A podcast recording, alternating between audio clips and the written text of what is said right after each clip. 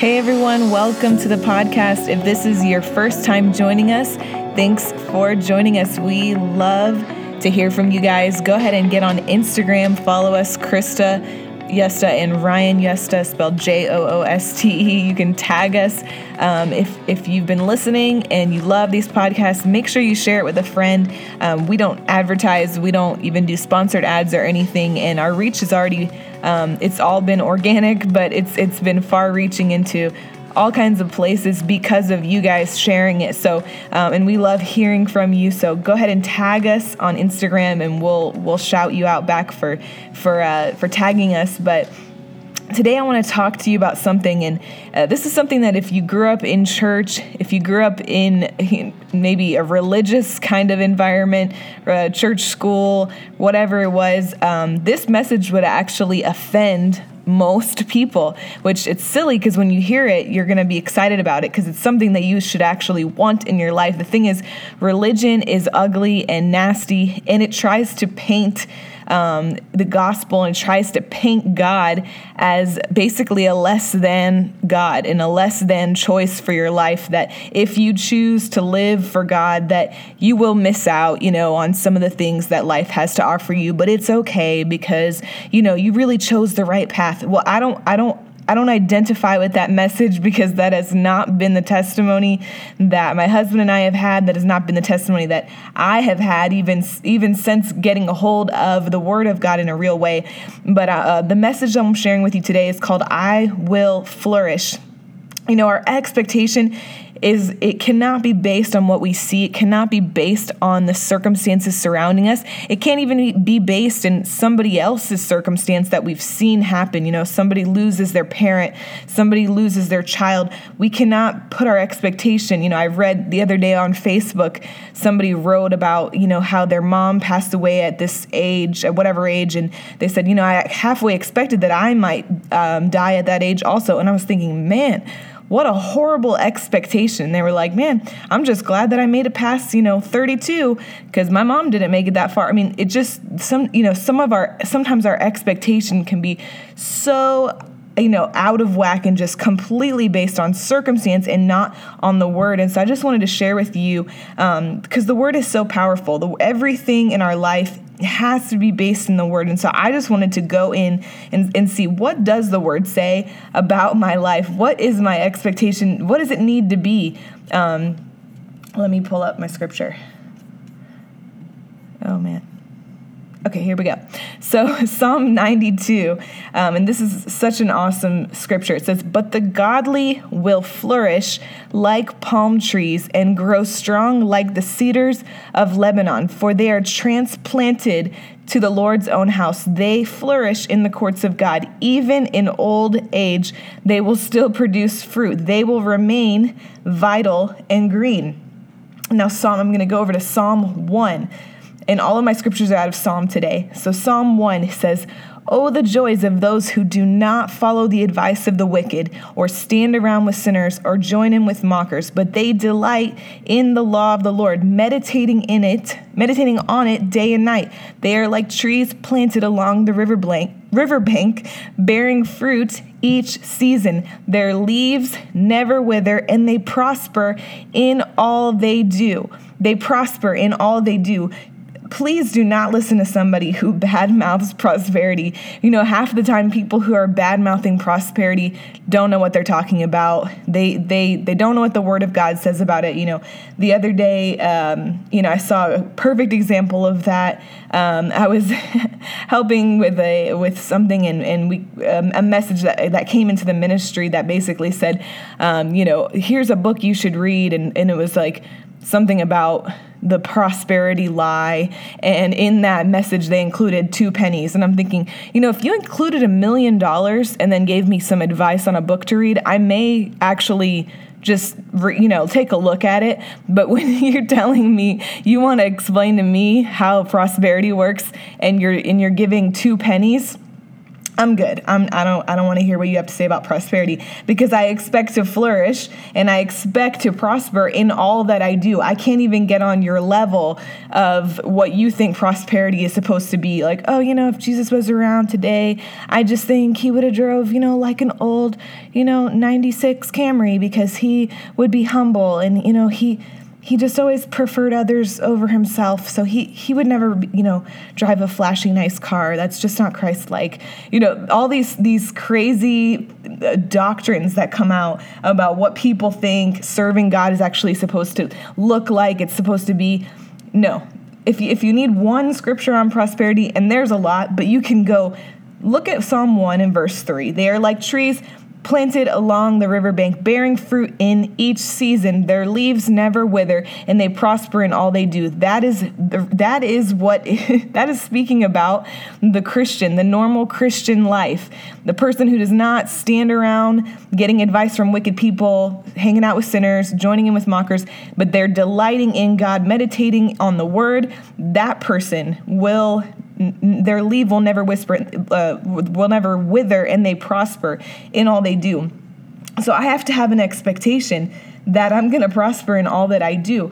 The other thing that I have to expect is I'm going to have to expect that God is with me and will provide everything that I need. Um, and that's Psalm 23, which is probably one of the most you know, read scriptures, but I'm going to read it to you anyways. It says, The Lord is my shepherd.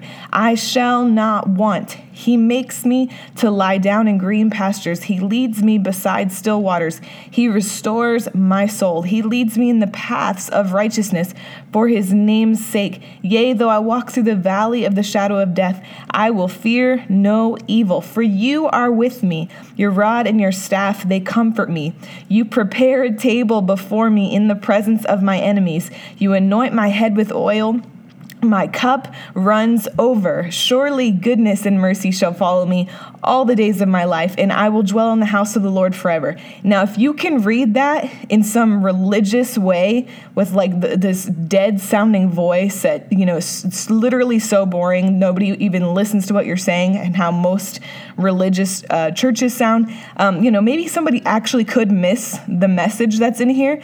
But if you actually take a hold of this word, you'll understand this is this is such good news God is actually saying that he, surely goodness and mercy will follow you, he, that your cup will run over, that He's going to protect you, that He's going to prepare a table for you in the presence of your enemies, that He's going to be with you, that the most importantly, the Lord is my shepherd, I shall not want. Another version says, I shall not lack, meaning I'm not even going to have to worry about anything. I'm not even going to have to take thoughts about what do I need, what are my basic needs. God says, The Lord is my shepherd, I shall not want. I don't have to. I don't have to worry about what I, the basic necessities of life. When when God is your shepherd, when you are His sheep, you don't have to worry about the basic necessities. He takes care of you. He leads you. He guides you. Amen. So I expect to have all I need, and then I expect supernatural protection, and that is Psalm 91.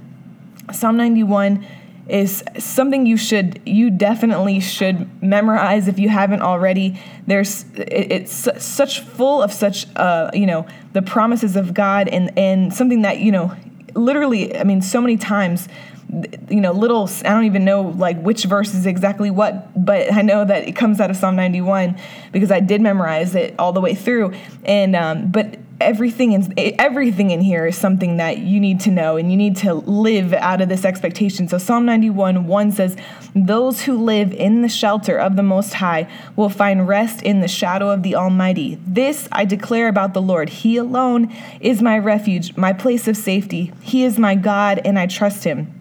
For he will rescue you from every trap and protect you from deadly disease. He will cover you with his feathers, he will shelter you with his wings. His faithful promises are your armor and protection.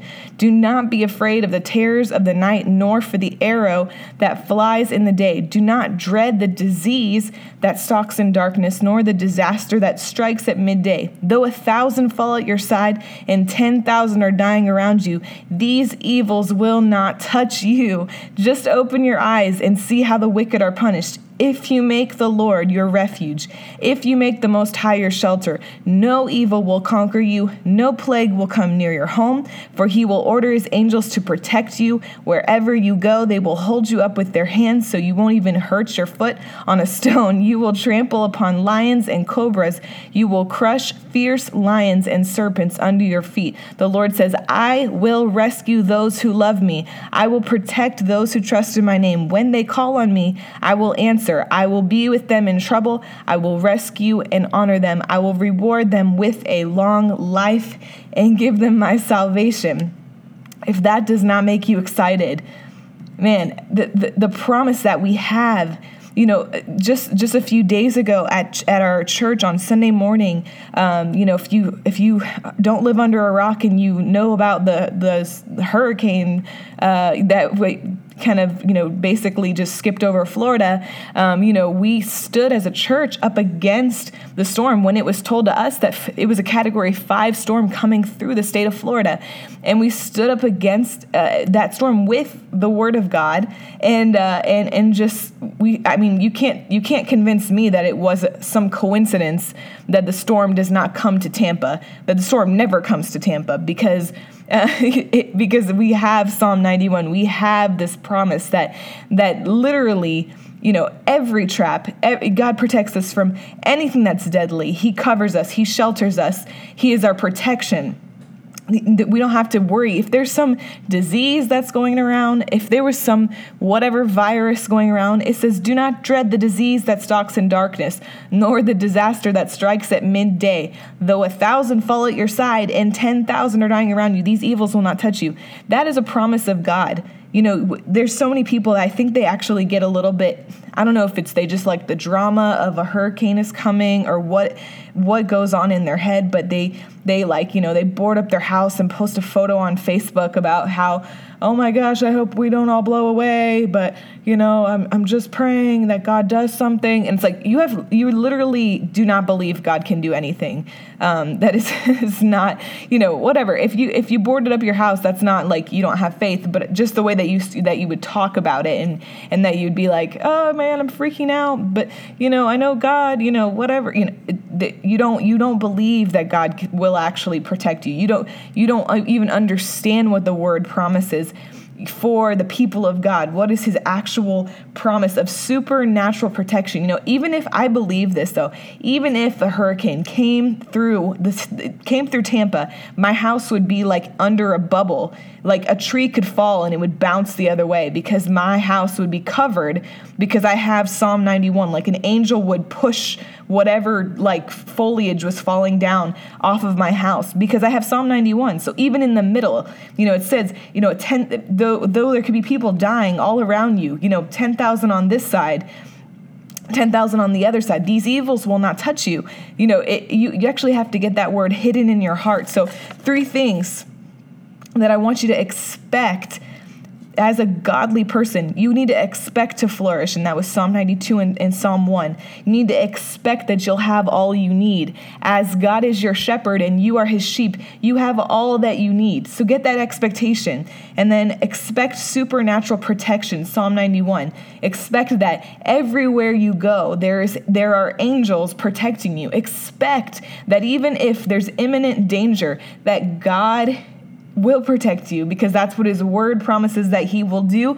So even if there's a there's a plan or a plot of the enemy to take you out, it does not matter because you have Psalm 91, you have the supernatural protection of God.